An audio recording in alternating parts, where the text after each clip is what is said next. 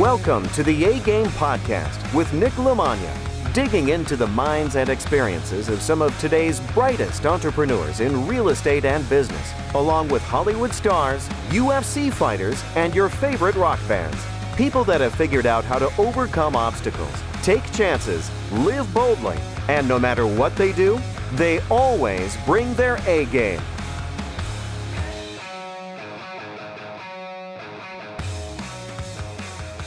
All right, my guest today on the A Game Podcast is Brandon Bateman. He's from The Bateman Collective. He is a specialist in SEO, PPC, Facebook, Google Ads marketing, all the things related to that and to inbound marketing. He's a good dude. So I've listened to a lot of different people talk about PPC and SEO and social media advertising to get inbound leads and generate motivated sellers to make a bunch of money in real estate. I thought he was one of the best conversations I found as far as it's confusing, you know, and I say it during the podcast, but stuff like asset protection and inbound pay-per-click, all that kind of stuff. It's a little bit too confusing sometimes that I leave some of the conversations more confused than when they started. He shed a lot of light on some of these things that it was one of the most clear, concise 1-hour conversations I've had on this topic that it made the most amount of sense for me probably in the past. So I very much appreciated the content that he came in and gave, the tips and the realism and just the sincerity behind his answers with not trying to have an agenda behind what he does, but really just give a really good hour of good information for people in a simple way that they can actually understand and digest and then make some informed decisions on their own end. So very much appreciate him coming on. I blew it today with this, full disclosure. I tried to update my new laptop and I started it at 4:00 in the morning. And by 1:00 when it was time for us to do this, it still wasn't done. And then the computer wouldn't start. And then when it did start, it erased all my passwords and then I couldn't log on. So it was one of those days. And he was so cool. You know, a lot of the times you're like, man, it's unprofessional. I apologize. And he was so easy. He didn't make me freak out when I got on. So just for my own, thing I put my stamp of approval because sometimes you see people's true colors when stuff doesn't really go as planned. The guy couldn't have been cooler. He couldn't have been more easygoing. Couldn't have been more accommodating. So I met him through Matt Andrews and Family Mastermind. Really like what he had to offer there. Really like what he was talking about there, the information that he gave. I reached out to him and was like, man, that was really impressive. I'd love to talk more. And he was nice enough to come on this podcast and give you guys an hour of absolutely free fire content. So once again, all his information is in the show notes, but the fee for having amazing people just like Brandon come on and really give some fire information is to subscribe to this podcast and to engage in social media. So please, if you have not subscribed, just go to nicknicknick.com/links and you will find this podcast everywhere. The A Game Podcast, Real Estate Investing for Entrepreneurs, pretty much everywhere you can get your podcast, YouTube, all those fun things. Please subscribe to our YouTube channel. Please subscribe to the podcast. And as normal on nicknicknick.com/links, LINKS, you will see all the ways to connect with me on social media as well. So Instagram, Facebook, TikTok, LinkedIn, all those different things. I will post 3 or 4 clips from this episode.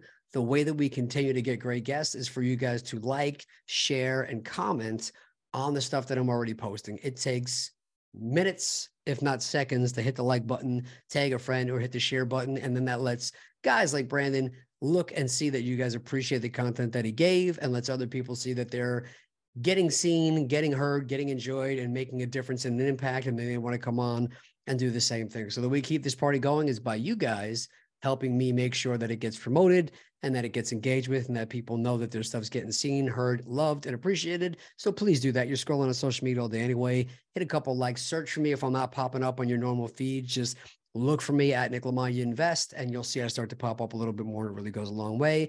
I'll return the favor as well as usual. Last but certainly not least, the whole point here is I want to do real estate together. So let's find a way to work together, whether you want to buy some properties from me, you want to sell some properties to me, or you would like to find a way to partner or have no idea how we can work together, but you want to figure out how we can.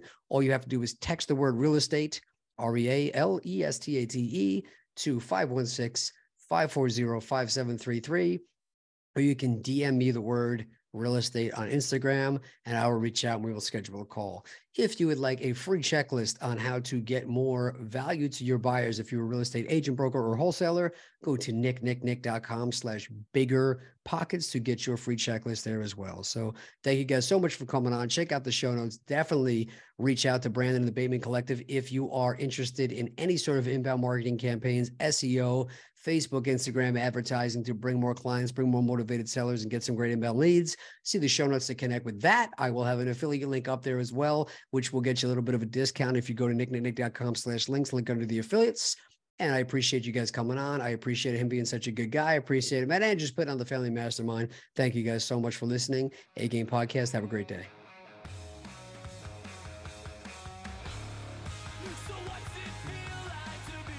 All right, my guest today is an entrepreneur and a heliskier fighting out of Utah and a podcast host of The Bateman Collective and a digital marketing specialist helping investors get motivated sellers through paid ads and SEO, as well as managing social media marketing and content creation.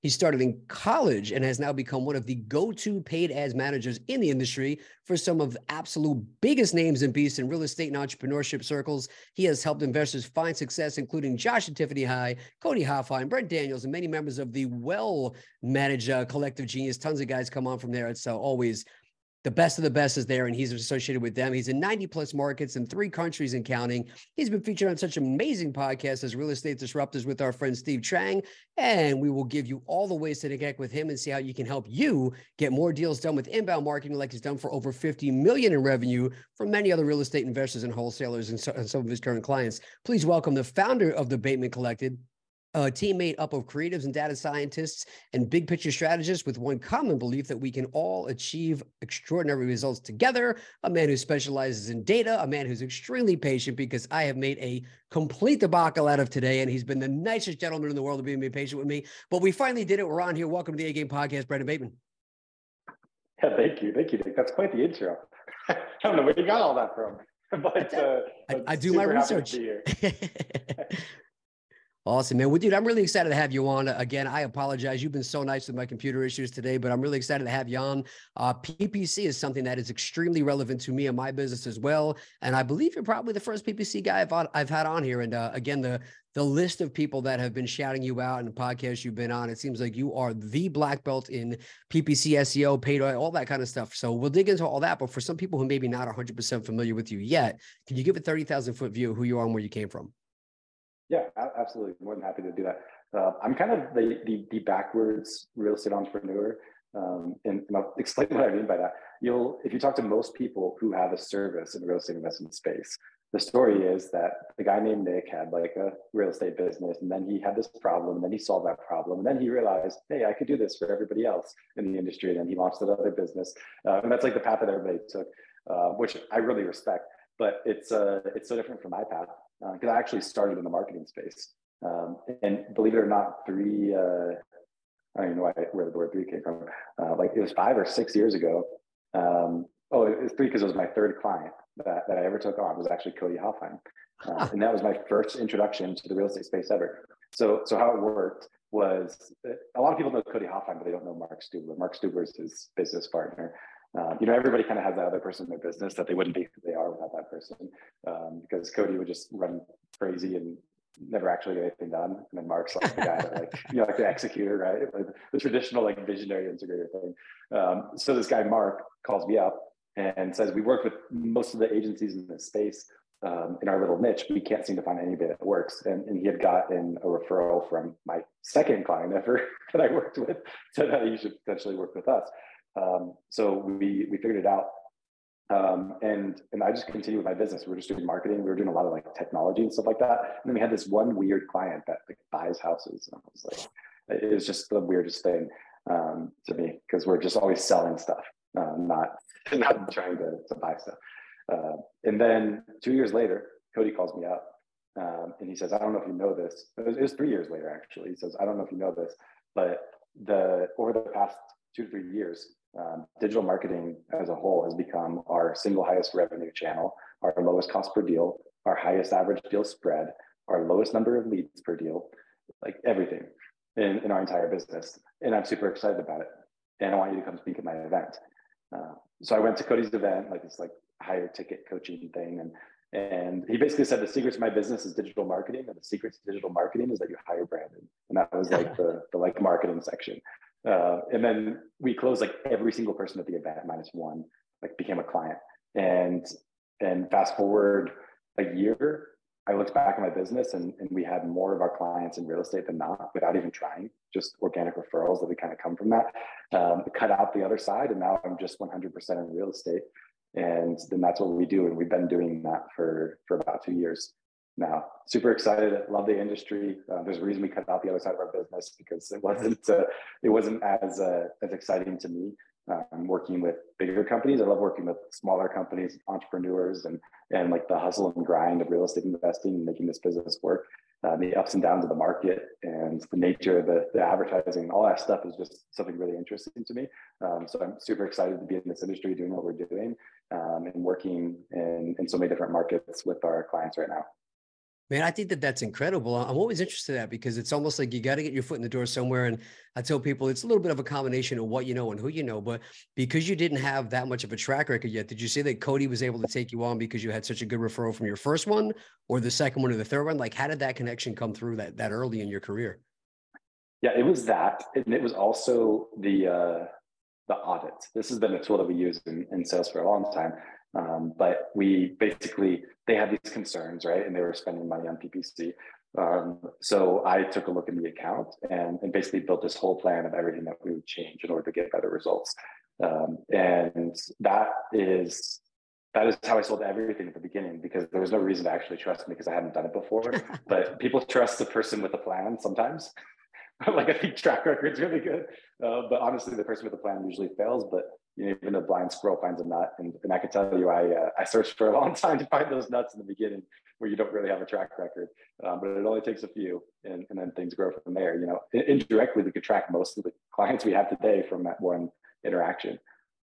So it's, it was, you could say, like, very much life-changing for me. That was at that point when I talked to Mark, he didn't know this. I was like trying to act like I knew what I was doing, but I was a sophomore in college. Hadn't even been accepted into like the marketing program in the school that I wanted to go to learn about this stuff or anything like that. So that was just, I was young. It was really early in my entrepreneurial career. And I didn't even really want to be an entrepreneur. I just wanted to learn about marketing, and I just wanted to do that. And then I kind of got converted over time to real estate, to owning a business, all that kind of stuff. That's pretty awesome stuff, man. I'm sure he knows at this point how effective that one, you know, client has been. I know he was just at our shout out to Matt Andrews and the Family Mastermind. I just saw Cody on stage there as well. Mm-hmm. Yeah, Cody's awesome. He's been, he launched Joe Homebuyer, which is like a national franchise, and they've been doing fantastic. So yeah, he's been leveling up all the time, and we've kind of been with them along that whole journey. So it's kind of fun. They've got this franchise now, and we do a lot of the marketing for a lot of their franchisees, and in that way, Cody's actually become a much larger client of ours as well. That's really cool, man. You know, I was you mentioned something that I always think is interesting. I heard you. I'm trying to find the exact quote it was, but I often tell people I don't really even consider myself somebody who buys and sells houses anymore. I consider myself somebody who really just analyzes data. Because when you know what data to look at, there really isn't any emotional decisions. Like, the math and the data is going to tell you what to do, where to go, what not to go. Like, and there's enough of it out there when you know to look for it. And I've heard you say multiple times that the data is king. I'm interested to hear a little bit about, because, you know, I was just talking to David Olds about this. Like, a lot of the times the entrepreneurs, the visionaries, they don't like the granular data. But to me, like, that wasn't my initial thing. Like, I wouldn't have thought years ago that I would love it, but I'm fascinated by it now. I nerd out on it so much. So were you always a data guy? And is that how you, like, how did that come into getting into digital marketing with your data brain into that to make the perfect storm? That's the Bateman Collective today. Yeah, I would say more than anything, I'm a guy who likes to win. And I know that if you have the data, you win, right? So it's if you analyze my personality at all, I'm like a very outcome-driven person, and I will become whatever person is necessary in order to get that outcome. It doesn't matter what it is. So that said, but I always have had like a natural knack for data and knowledge and logic and understanding that really well. I also think that data has different meanings to different people. And it's especially interesting when it comes to the digital marketing space, because data is really what drives all of digital marketing, even more so than people think. There's a lot of hype right now around like ChatGPT and Jasper, you know, all these like language models, which is just really mostly built on a subsection of artificial intelligence called machine learning. And machine learning is basically a capability of machines to learn, right? I know that sounds like really basic, and people forget that, right? Because they think like AI is just a genius thing. That's not exactly true. It's just capable of learning, and that's what's new about it. It's not just as smart as what you program into it. It can actually take in data, and it can learn from that data. So people look at like ChatGPT and they say it's so smart. The reason it's smart is because it read the entire internet, right? As of like 2021 or whatever the case is, right? That's how it knows what it knows. But then you get into marketing, and we're in a different world because all these models that we use, they don't have data outside of the data that we give them. So that teaching of the model, that is our responsibility. And that's really so much of what we do at Bateman Collective and what digital marketers do these days. It's about cleaning, it's about reporting that data, and it's about training algorithms to get smarter at trying to find the things that you want to find. If you picture like I have a 20, maybe 1-month-old daughter or something like that. She's around that age, right? You look at a child, like what's the difference between a child and an adult generally? Like developmentally, there's going to be some things, but how does a child even know something, right? Like how does my daughter know that a bus is yellow?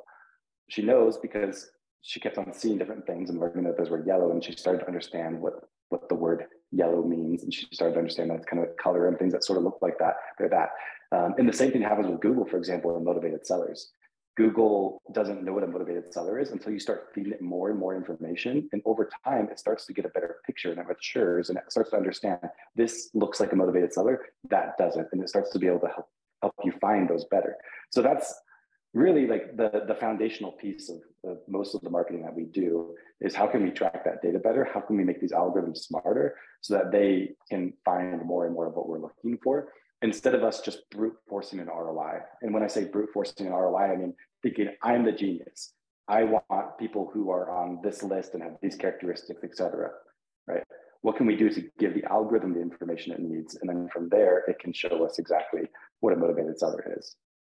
So I think that's really interesting because it's going to come full circle to kind of what you do, but that whole ask better questions, you know, a lot of people that start out and they go, well, I'm just going to put some money into some Google ads or whatever. And they don't even know like what to think about, to ask, to train the AIs to learn what they want to learn. Like there's so many moving pieces to it. You know, I tell everybody like, man, McDonald's, like who can make a better hamburger than McDonald's? And everybody raised their hand. I'm like, well, why aren't you a billionaire? Like there's a lot more to it than just making the hamburger. You know what I mean? And I feel like that's where you come in. A lot of that stuff helps, but you know, backing it out, just like a base level, I know like the 3 pillars of kind of what you do come from like paid searches, organic searches, and then like paid social media ads type of stuff. So I want to definitely talk about all 3 of those pillars individually. So starting out with like paid searches, Google ads, PPC, tell people for the ones that are new to that, and they don't know what it is. Like what exactly is that? Yeah, great question. And I think probably an even easier place to start is just like search in general, right? Paid and organic together. And this is just search engines as you understand them, right? Turns out what someone types into Google is more predictive of their behavior than almost anything else, because that's how you read their mind, right? That's how you know what their intent is. What's more predictive of someone selling their house? Like they have all these different characteristics true about them and about the property, or that they went to Google and they searched how to sell my house, right? That's really, really predictive of what they're going to do. So the information that people end up finding on Google is going to influence their behavior because they might look for a company to sell their house to. And this is why investors love marketing there so much. So basically marketing on Google is the act of making sure that when people search something, that means that your business could monetize them well. It's making sure that you show up under those circumstances. And the reason that investors like it a lot is because it's a completely different, like you've heard of outbound marketing and inbound marketing. The way a lot of people would talk about it is outbound is like your text and your cold call and stuff like that. It's where you're just chasing people. And then they would say inbound is like direct mail, TV, stuff like that. But still think about direct mail, TV, you still went to them first and then they chose to call you. Search engines are the most possible inbound form of marketing. There's nothing more inbound because not only did they see your advertisement and then choose to reach out, but they actually looked for your advertisement. That's what they started their journey trying to find. So you get these people that are really intent driven, and there's a high likelihood that they're going to sell their house. And it's basically the art of like, those people are going to go on Google and they're going to find someone to do business with. Marketing on search engines is the art of making sure that you're the company that they find, that they end up doing business with, because there's only going to be so many people showing up there, and you want to make sure that you're one of those.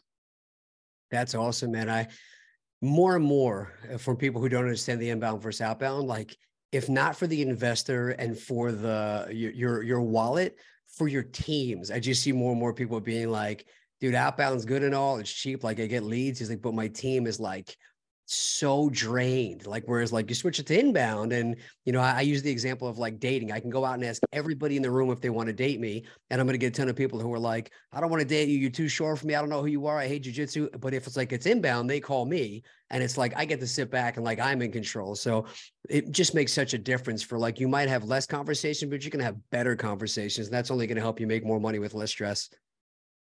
Oh, absolutely. It's an incredible way to do it. And of course, lead quality always varies, right? You're always going to have those people who come to you and then when you call them back, they never answer their phone or something. Yeah, like that. Yeah. Like, that always exists. But on average, those leads will close faster than any other leads and a higher percentage will close than any other lead source generally.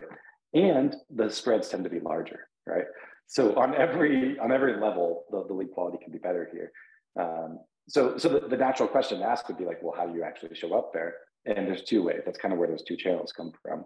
The first one is paid. You can actually pay Google to show up in those searches. It's called PPC, pay-per-click advertising. When someone clicks on your ad, you pay. And there's this whole science of making that all really efficient, and that's kind of what we manage. But PPC is loved because you can pay the money and you can get the leads. And there's with any marketing channel, you want to give it a good runway. You want to be consistent with it. You want a good sample size, but it's not like PPC is really slow to start getting leads. It could take some time to ramp up and optimize, but the money you spend today gets you leads today. The other side of that is SEO. SEO is actually our highest return on investment channel across our clients, but over years, not over months. So SEO, it stands for search engine optimization. And this is basically using Google for what it's made for, right? Google as a search engine is made for when someone goes and they search for something, it's Google's job to give them really relevant and authoritative information for what they're looking for. Because if Google doesn't do that, then they're not going to go to Google again, right? And that's why people use Google, is because Google's good at that. When you search for things, you generally find them and you get good information. So you have to convince Google that you are that, right? Because if you search for Sell My House Fast, you're going to find like 6 billion websites or at least pages on the internet that are technically relevant to that in some way.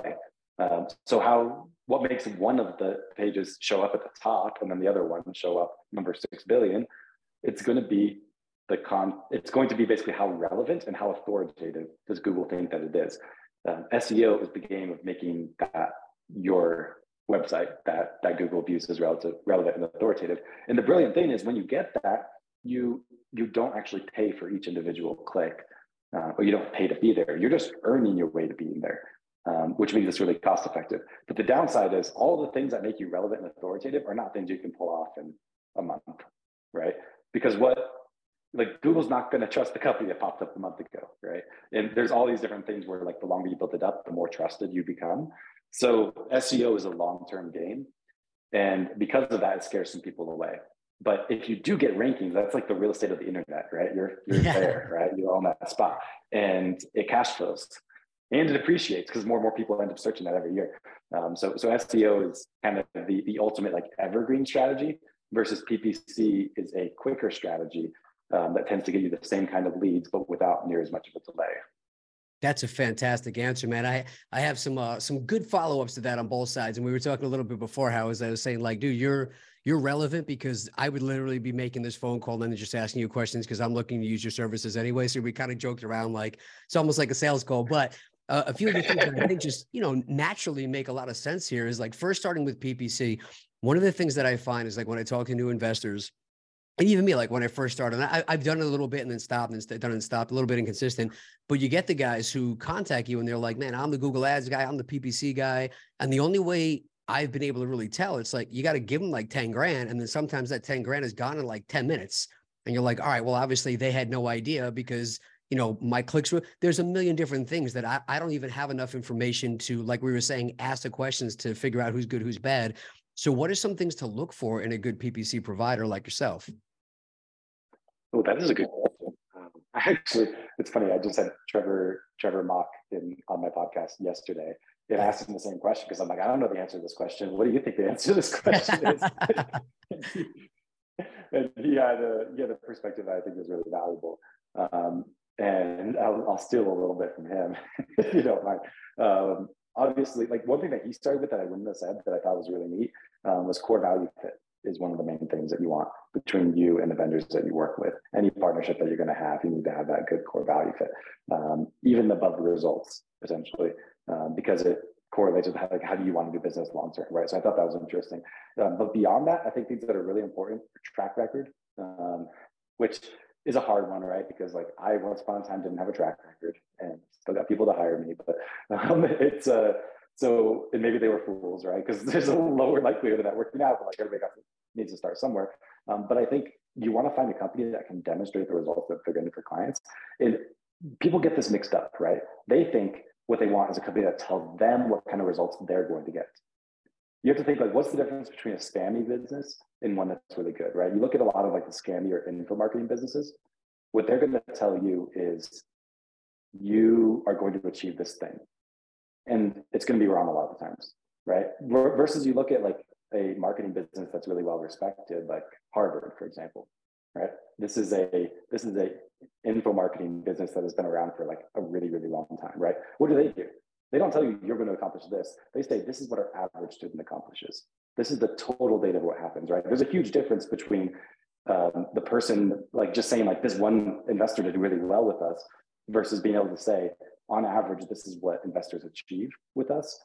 And the reason that's different is because even a casino can have case studies about how people can make tons of money there. That doesn't mean it's a good idea to go put all your money on black at the roulette table, right? Just because it worked for somebody, right? But on average, people are losing money doing that. Versus Harvard University, on average, people are leveling up their life doing that, right? There's a difference, and you know that could be debated. But the point is, I think the company should be able to produce what they're doing. And if they're honest, they shouldn't tell you too specifically what you're going to accomplish, but they should be able to show what they're accomplishing other places. Not just the best scenarios, but the entire picture of the good and the bad. And that together should be something good. So I think track record is really important. And then I think the other most important thing, you just have to think like the person who's the best in the world at something. What do all those people who are the best in the world at what they do, what do they have in common? And one thing that tends to be in common is consistent effort. And the way that so many companies do this is like, I'll give you an example with like athletes, for example, right? The fastest runner in the world isn't the person who five years ago figured out how to run really fast because they cracked the code to running fast. And now they just run the fastest in the world ever since, right? It's the person that puts in that effort consistently on a daily basis over a long time, being just that 1% better every day. And because they've done that for so long, now you can't just like go run 23 hours a day and catch up to them because you're just going to accelerate super fast, right? So it's how this kind of takes place in marketing is a lot of people say, well, I learned this strategy and it worked in this time, in this market, for this client. And now what we do is we do that same thing and we duplicate it everywhere. And it's this message that sells, right? Because it's like, oh, it worked there. It's going to work for me. The company that's the best in the world at it doesn't do that. What they do is they're constantly testing. Every single element needs to be tested. Something I'm really proud of in our company. We have not spent a single dollar on ads that hasn't been on a split test, meaning there was a hypothesis and a control over the past 5 years. And we spent a lot of money on ads. And we've done tons and tons of split tests because we're always iterating, trying to get just a little bit better.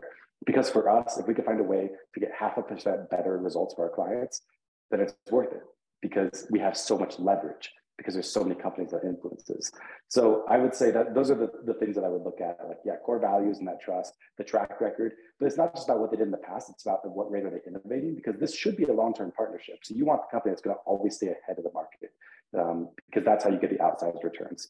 And I think finding a company that really puts that data first and that testing is really important. If you have been kicking yourself that you didn't start investing in real estate soon, whether you're beginner, intermediate, or advanced, any way you're looking to get in on residential, commercial, land development, wholesaling, fix and flips, whatever it is, let's find a way to get you involved in some projects, get you some properties, whether you want to sell some properties to me, whether you want to buy some properties from me, whether residential, fix and flip, cash flow, multifamily, whatever it is you're looking for, let's figure out a way to get you involved or find a way for us to partner up on some deals. Reach out to me on any of my social media channels. You will see all the different ways to connect with me and figure out how we can start to work together, make it happen. Everybody that invests in real estate always just says they wish they did it sooner. Best time to start is today. That's awesome, man. I think that's a great answer. Man, that was really great info. So a couple other things that I think are super interesting because it seems a little bit backwards to me. I heard you talking about it and I found it fascinating because for some of the guys like the Nick Perrys of the world and the David O's and the guys that are doing like the national wholesaling and they're using PPC to kind of do that. My thought process was it would be cheaper to do it in one or two counties so you can like hone in. But what I was hearing you say was it's actually more affordable to do it nationwide, which doesn't make any logical sense to me. So talk a little bit about the difference between guys that are looking for like, where do I start? What do I do? Like, what are the pros and cons there for using PPC and stuff like that for local versus national marketing? Mm-hmm.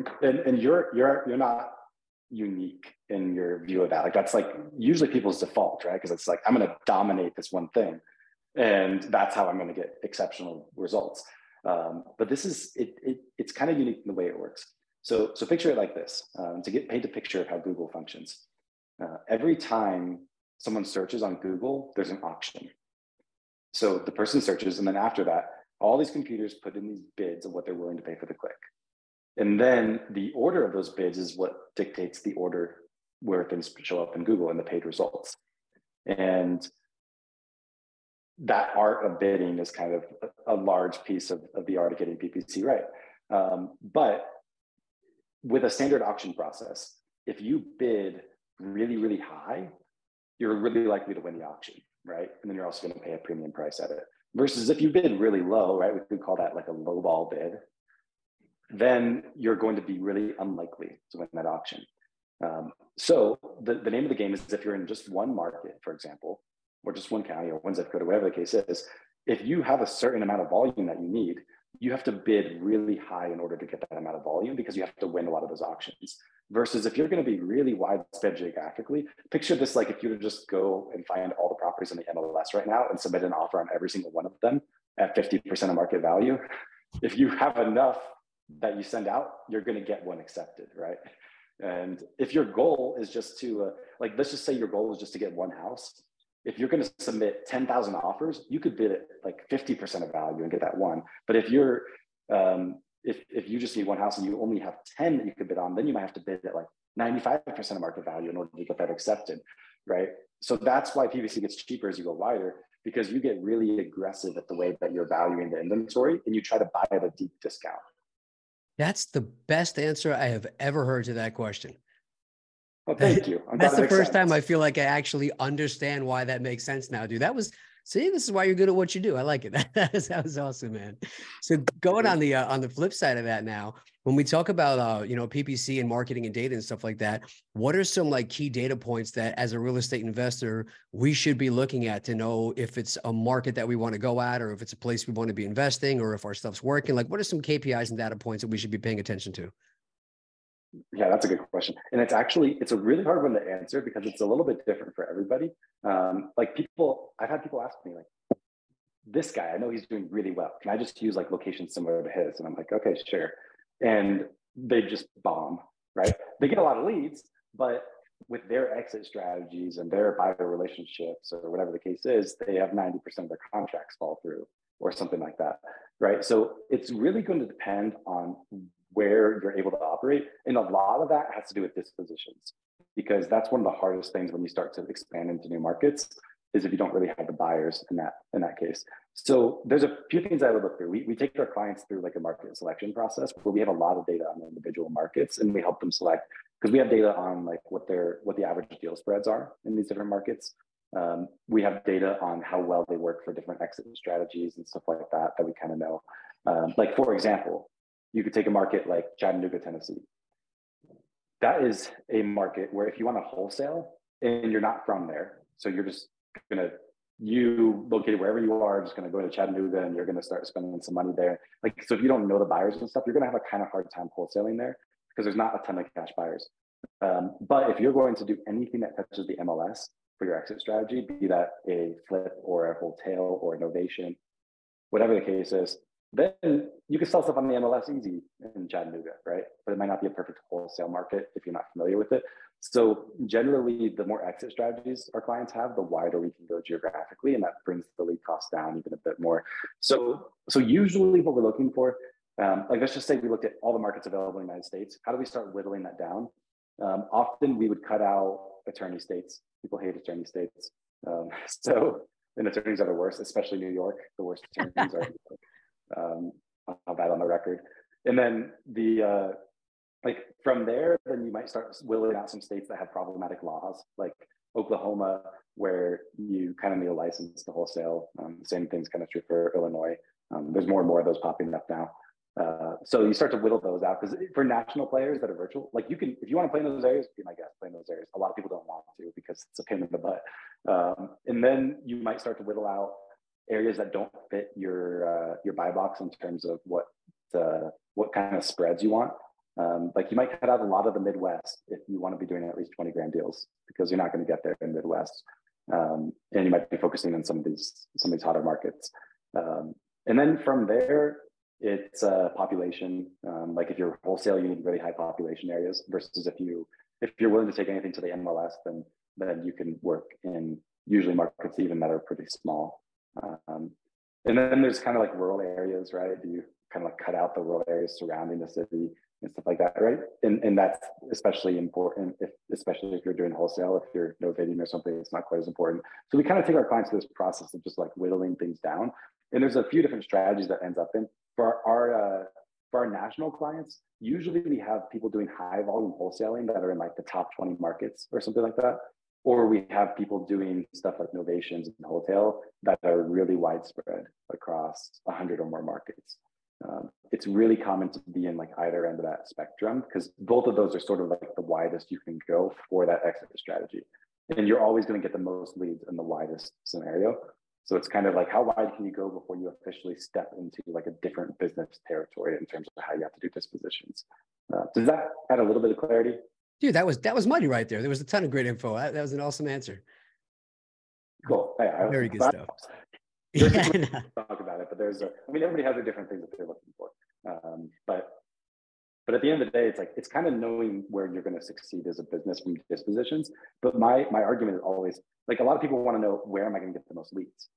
But you don't want to think about it that way, because you're always just going to get the most leads in the most areas, right? So what you really want to think is like, what can I handle and still get a really good revenue per lead? And then I'll do the widest form of what gets me that. And that's kind of the most optimal way. That way you're not unnecessarily narrow for your exit strategy, therefore you have a disadvantage. You want to have the widest possible targeting, considering what you're trying to do, if you want to go after that national model. The other model is like single market. You spend more per lead, but you just nail the acquisitions because you do it in person, and you nail dispositions because you know all the buyers in the area and you have great exit strategies. Maybe you're flipping them yourself in the area. You have good crews, and they're both viable models, but I'd say just get the benefits of. You want to fully reap the benefits of whichever model you're going for. So if you're going to be in one market, plan on a high lead cost, and you're just going to be the best at monetizing those leads. Versus if you're going to go wider, plan on a lot more leads, though. You're not going to be the absolute best, but you have to be acceptably good at monetizing those leads. That's awesome, man. You know, and you're not in the easiest spot there when we ask you questions, because you don't really, it's almost impossible to give like a silver bullet answer. It'd be like me saying like, hey man, across the whole country, like, where should I go get good food? And then there's like, well, you know, are you allergic to anything? Yeah. Do you like Italian? You know, like there's a million different types of things, fine dining, fast food, stress. So I appreciate that you were able to kind of cover a lot of that, because I know it could have gone in 100 different directions. So sometimes people are like, just tell me the answer. It's like, it's not that easy a question. Like A isn't B equals C. So I like the way you handled that, man. And you know, kind of parlaying that, one of the things I think is really cool is I've heard you talk a little bit about like your closed loop, I think you call it, about how you actually watch how people like perform with some of the campaigns you've done. Having done that and studying the data, I don't know if you do this or not. So, but if you look at that, I know you're getting inbound leads, but is there any sort of tracking for like out of these inbound leads, especially in the last like 6-12 months, most of the deals that are getting closed, the motivational reason that they called me was like divorce or pre-foreclosure or tax default or anything like that. Is there like some ones that stick out for higher motivation these days? Ooh, that is a good question. And I do not have an answer on that one off the top of my head, although I am kind of interested to look into that. The thing that would be hard would be gathering, is it divorce or pre-foreclosure, et cetera. Because what we do a lot of going to PPC from more traditional marketing channels requires a lot of a mindset shift, because so much of what you do in other marketing channels is, are they in divorce, pre-foreclosure, et cetera. And that's kind of how you start to put people in boxes. And you start to say, like, this is what a motivated seller is. Going online, you don't target by that stuff anymore. You target by what are they searching. And the number of people that search, like, how to sell my house in a divorce, kind of low, right? The number of people who search sell my house fast, and the underlying reason is that they're getting a divorce, but they don't say that, and you don't find that out until you're on the phone with them. Tons, right? You're just not, they're just not on the list.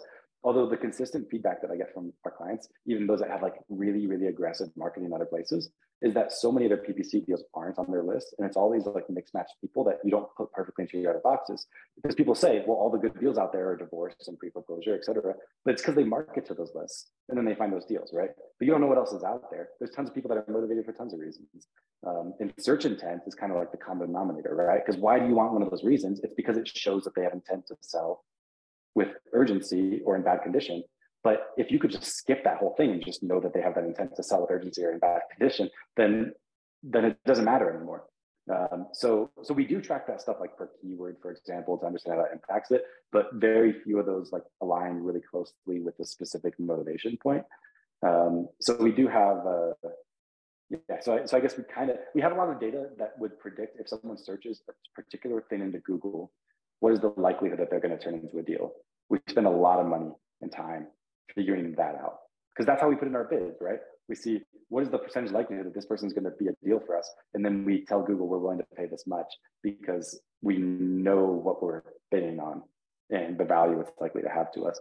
But the connecting that to motivation points we don't have. It makes sense, though, because when I heard you discuss it like that, again, you're giving me a lot of clarity on this topic that I've heard before, that I've never, it's never clicked the way that you're explaining it to me. So I very much appreciate it. You're doing a great job.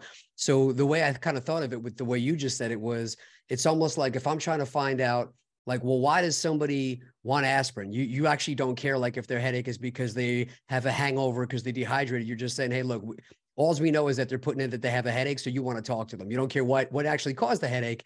They have a financial headache. They want to sell their house. All that other stuff doesn't matter. We've kind of just bypassed that whole thing and gone right to like speeding up that process. So that actually makes a ton more sense. It's like, why do you really even care? All you care about is there's something wrong there. Get them on the phone and find out what it is. Absolutely. Yeah. And you'll find, I mean, you'll often find that some of those leads have those motivation points and it comes up in the sales, but it's different that it doesn't start with that, right? Yeah. So those things will be drivers behind it, but it's, it could be anything, right? Yeah. We get some weird leads for our clients, guaranteed.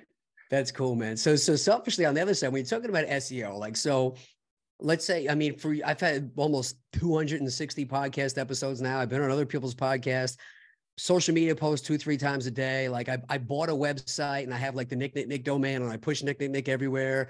I feel like I've been doing it for years and years and years, yet the SEO still isn't really like firing off where it should be. So what are some like common mistakes or some things that you could be doing if your SEO isn't taking off to really make it catch on better? Like what are some great SEO tips for things you might be doing right or wrong? Yeah, that's a good question. And SEO is one of those things where like, you could spend like 5 years digging into all the different aspects and theories and stuff. So I'll try to keep it high level. But there's a few things that really seem to matter when it comes to SEO. The first one is going to be, is your website technically optimized? And when I say technically optimized, I mean, like, does it load quickly? Do you have the right header tags in the right place? Do you have a sitemap? It's all this stuff that's like just computer stuff that you might not really see with your eye, but it's kind of like, how do you make sure that Google sees this and understands what it is, right? I think a technical SEO, like what it takes to be eligible, right? People think that you're going to rank with this. You're not going to rank with technical SEO only, but it will make you eligible. A great example of this is Carrot. I mentioned Trevor Mock before, and Carrot, which is a great company building websites in the real estate investment space. People say, doesn't Carrot do SEO? Carrot does technical SEO, right? They make you so you're eligible, right? Google knows you exist. That still doesn't mean that you're going to rank any higher than number 6,000 on Google, but at least you could be like number 6,001 instead of not there at all, right? Technical SEO makes you eligible. So if you don't have that, you can do everything else really well, and Google might not see you or care about you or index your pages. Beyond that, then there's going to be the on-page content. So this is kind of like like, are you posting consistent blogs and stuff like that? It's going to be like pages targeted to certain locations, that sort of thing. And then the last thing is called off-page SEO. And it's really what exists about your company outside of just your website on the internet. You can think of Google like a popularity contest. Let's take you back to high school for a minute, right? What makes somebody popular in high school? It's that other people think that they are popular, right? And then other people also think that because that other person thinks that, et cetera, right? So you can think of each of those people like a backlink. A backlink is a link from another website to your website, right? And you don't just link from websites to websites on the internet for no reason, right? If I link from my website to your website, I'm saying like there's something valuable here that I want people to be able to find that are searching on my website. So those links from like my website to your website, for example, that's me kind of giving my vote to Google saying, I think Nick's got something going on there that's valuable enough for me to link to.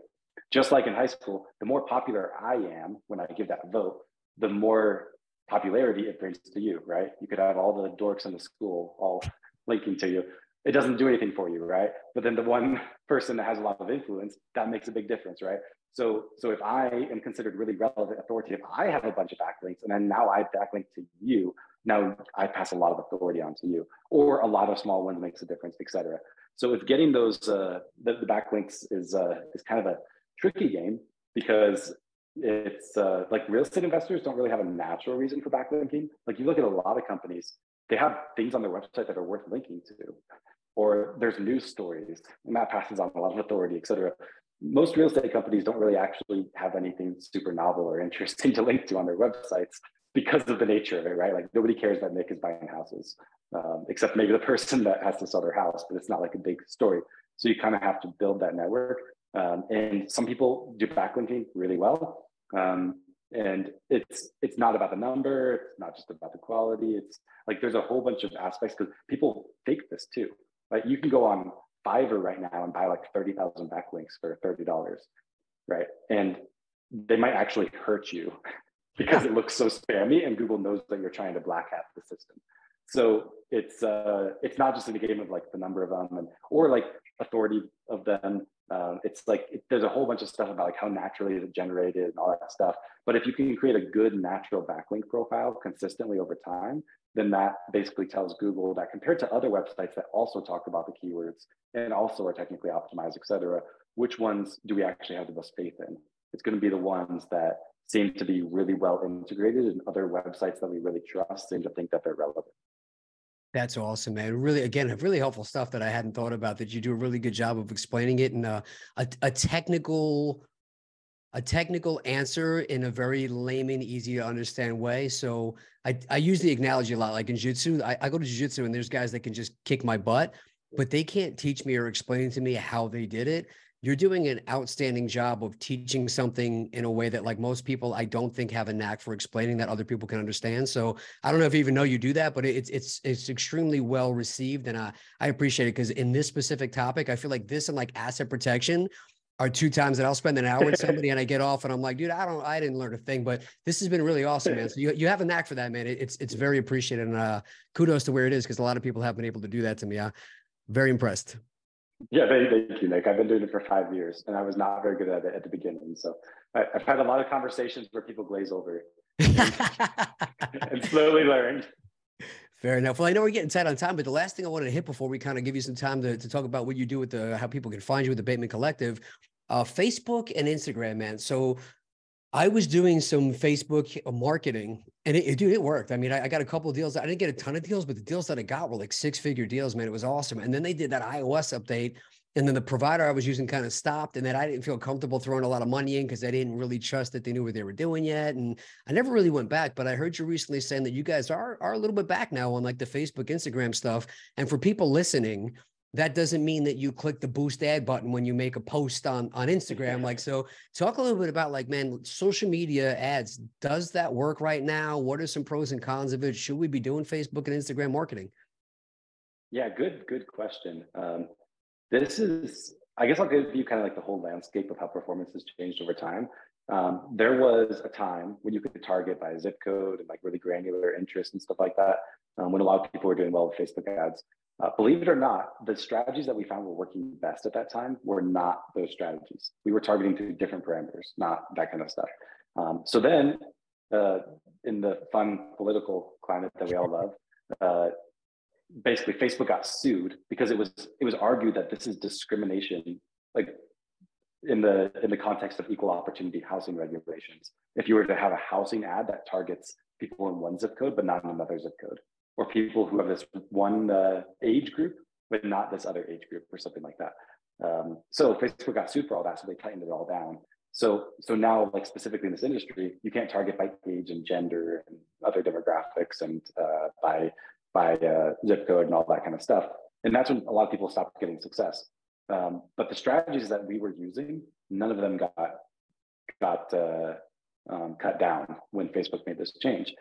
Because the strategies that we were using were all machine learning based. It was a little bit different.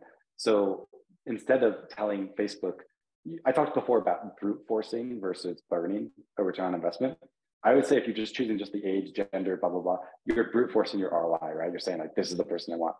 Versus what we do is our whole system is based on, you mentioned it before, the closed loop data reporting.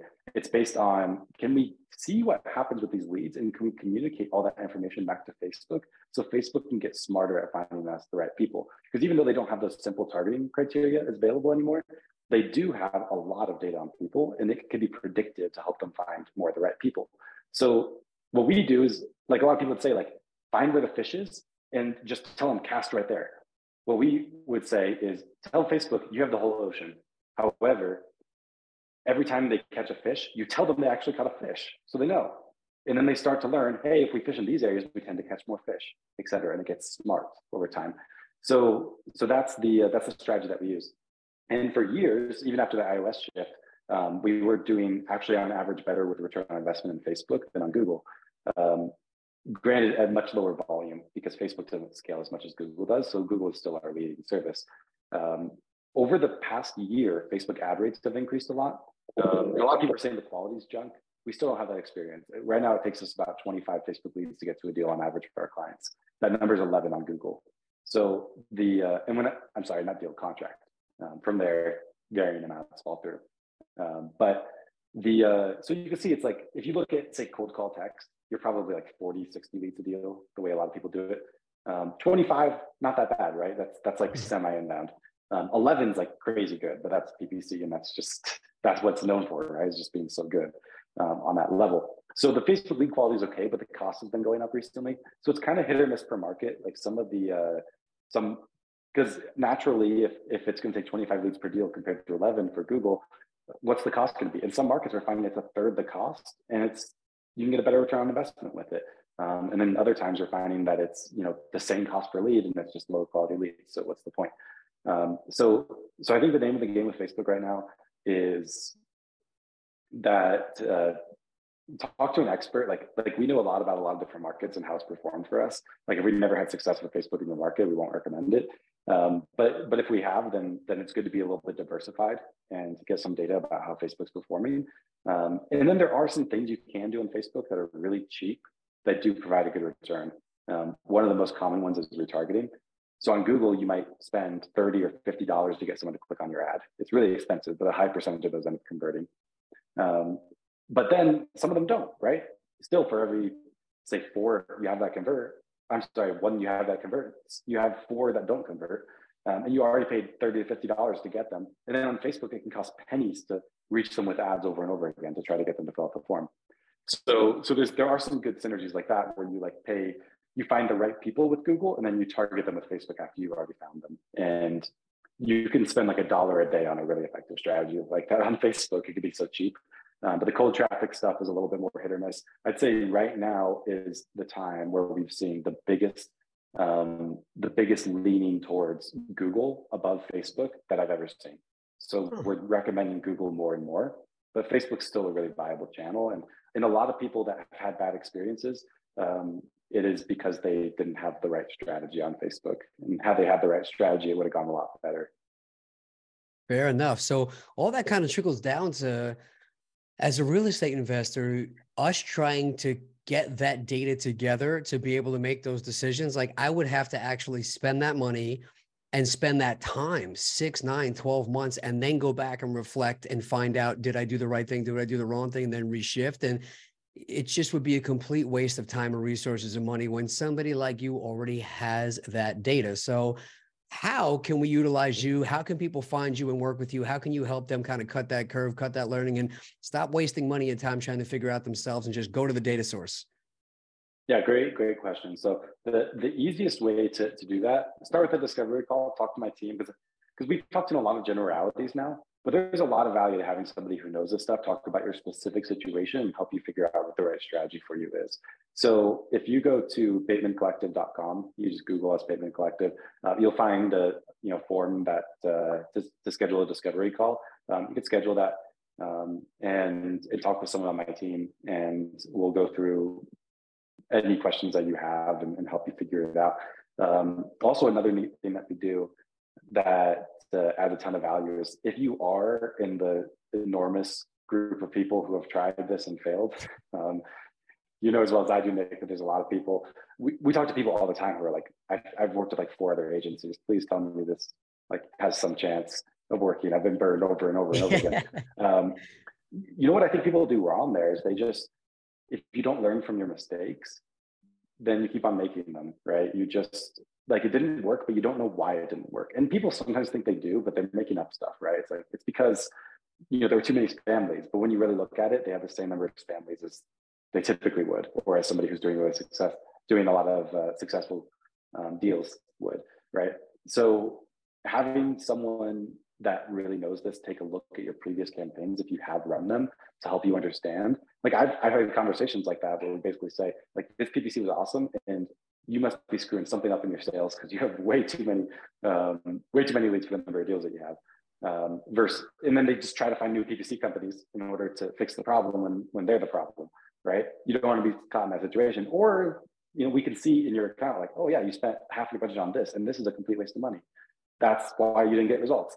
Right? There's different things that we could find through this process.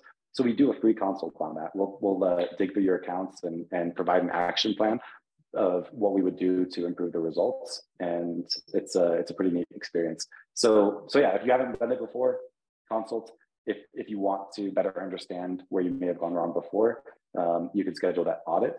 And it's both in the same place. Just batemancollective.com and reach out for the discovery call to get everything started. Awesome, man. Obviously, that'll be in the show notes for sure. And then as far as your podcast, your social media stuff, how do people connect with you as well? Yeah, great question. We do have a podcast called Collective Clicks. It's a podcast that goes, it's focused mostly on marketing for real estate investors. So a little bit more niche than I'd say most in the space, with, of course, an emphasis on digital marketing. So we interview people that are marketing experts. I talk with like my product team and we'll go through and we peel back the curtain and show everybody everything we do. It's always been my philosophy that if they see it, they'll never do it. Like if you really, really know what an expert does, you're like, oh no, that's not for me, right?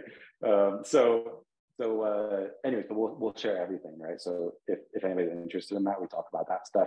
We talk with our clients that have certain strategies that are working for them and dig through it. So that's really neat. And then you can find me like on Facebook, for example, Brandon Bateman, send me a friend request, whatever you want. Always happy to connect. Awesome, man. Social media's been awesome too, man. I've been watching all this stuff you've been posting. Got some A players coming on your podcast, and I very much appreciated this. And again, I can't apologize enough. I screwed this whole thing up, and you were a total class act about coming on and just being really cool about that, man. So I very much appreciate it, man. I was impressed with you from the second I heard you pick up the mic at the Family Mastermind, and I was like, I need to connect with that guy. Very happy I did. I'm going to connect with you on the side for my own business as well. Anybody looking to get their growth going, whether it's SEO, Facebook ads, Instagram ads, PPC, all that kind of stuff, I highly recommend you reach out to them as well. You, sir, bring your A game to everything you do, and this has been no different in this interview. You definitely brought your A game. I appreciate it. Any final thoughts before I let you go about your day, sir? No, just that you're a good hype man. I think all I need is just for you to follow me around on a daily basis. I think it'll help my conversations in general. So I'm very appreciative. Anytime, man. Right. Well, it's funny because when we started out, I was like, man, is there anything I could do for you? And he's like, just tell people how awesome I am. And we kind of laughed. But at the end of this, I have to say, genuinely, dude, you're freaking awesome. Like that was That was one of the most helpful PPC discussions I have ever had. And I've had a bunch of them, dude. And like that just shed a lot of light on stuff and cleared a lot of things up, a lot of misconceptions. I feel like I have a better understanding than I've ever had on this because of that last hour, man. So you are freaking awesome. And I very much appreciate it. Thank you so much for your time today. Brandon Bateman, ladies and gentlemen, have a great day.